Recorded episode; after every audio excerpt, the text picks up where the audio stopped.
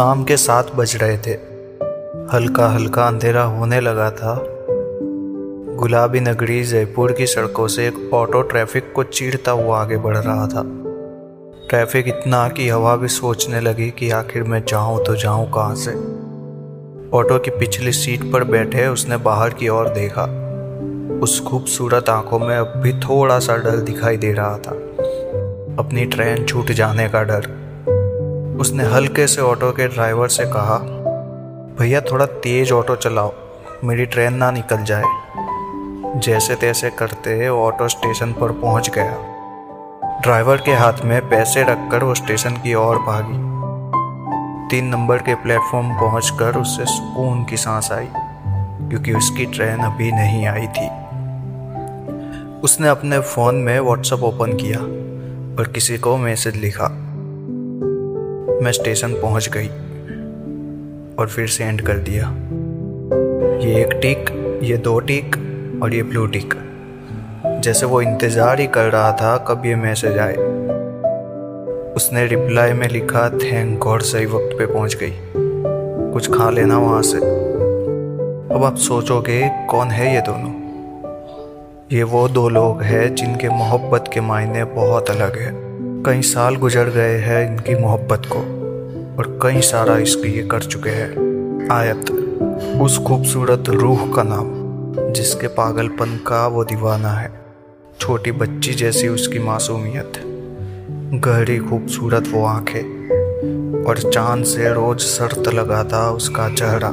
अगर इस खूबसूरती को इश्क करते करते आप शायर ना बन जाओ तो जनाब, जाओ छोड़ो फिर। वो इसकी क्या?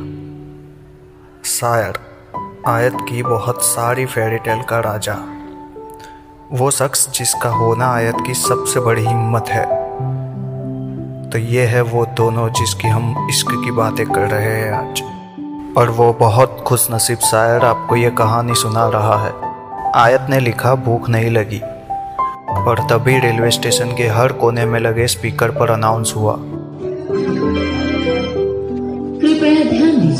बारह हज़ार नौ सौ सत्तावन, अहमदाबाद राजधानी एक्सप्रेस, जयपुर के रास्ते अहमदाबाद से आने वाली प्लेटफॉर्म नंबर एक पर आ रही है। अक्सर लोग अपनी ट्रेन आने पर खुश हो जाते हैं, पर आयत के चेहरे पर अभी भी उदासी ही थी। ऐसा क्यों? क्या उसके पास टिकट नहीं था? नहीं, टिकट तो था जिसे वो अपने हाथ में लिए बैठी थी, पर उस पर उसके सीट का नंबर नहीं लिखा था।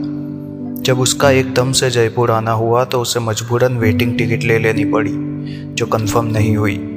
और शायद अब उसे 12 घंटे का ये सफ़र एसी कोच के दरवाजे पर बैठ कर काटना पड़े। ट्रेन उसके सामने आकर खड़ी हो गई। उसने अपने दोनों बैग उठाए और एसी कोच में रख दिए और खुद भी अंदर दाखिल हो गई और वहीं दरवाजे पर खड़ी रह गई।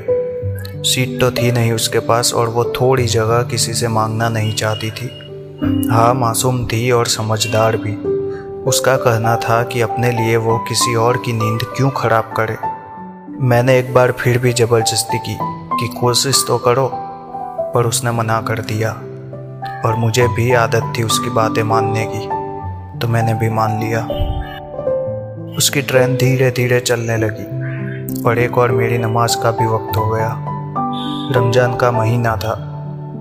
मैंने उससे कहा, आज मैं नमाज़ नहीं पढ़ता। तुमसे बात कर लेता हूँ ताकि तुम्हें अकेले डर ना लगे।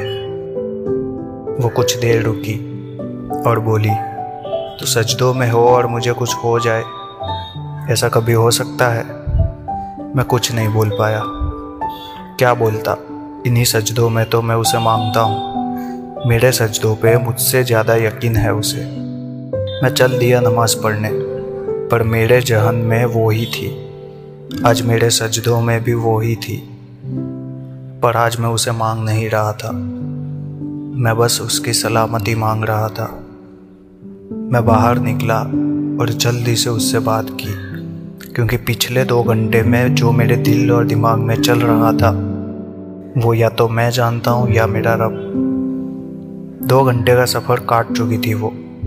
वहीं दरवाजे पर लगी वो छोटी सी सीट पर बैठकर जहाँ अक्सर टीसी बैठते हैं, वो सो नहीं पाई थी और आज थक मेरी आँखें रही थी। इश्क, मोहब्बत, प्यार, बदनाम बहुत है इस जहाँ में, पर कुछ किस्मत वालों के महबूब उसे आबाद भी कर देते हैं। उसका सफ़र बहुत आसानी से ख़त्म हुआ, पर हमारी कहानी अब भी जारी है और जारी है हमारी ये बेमिसाल मोहब्बत भी।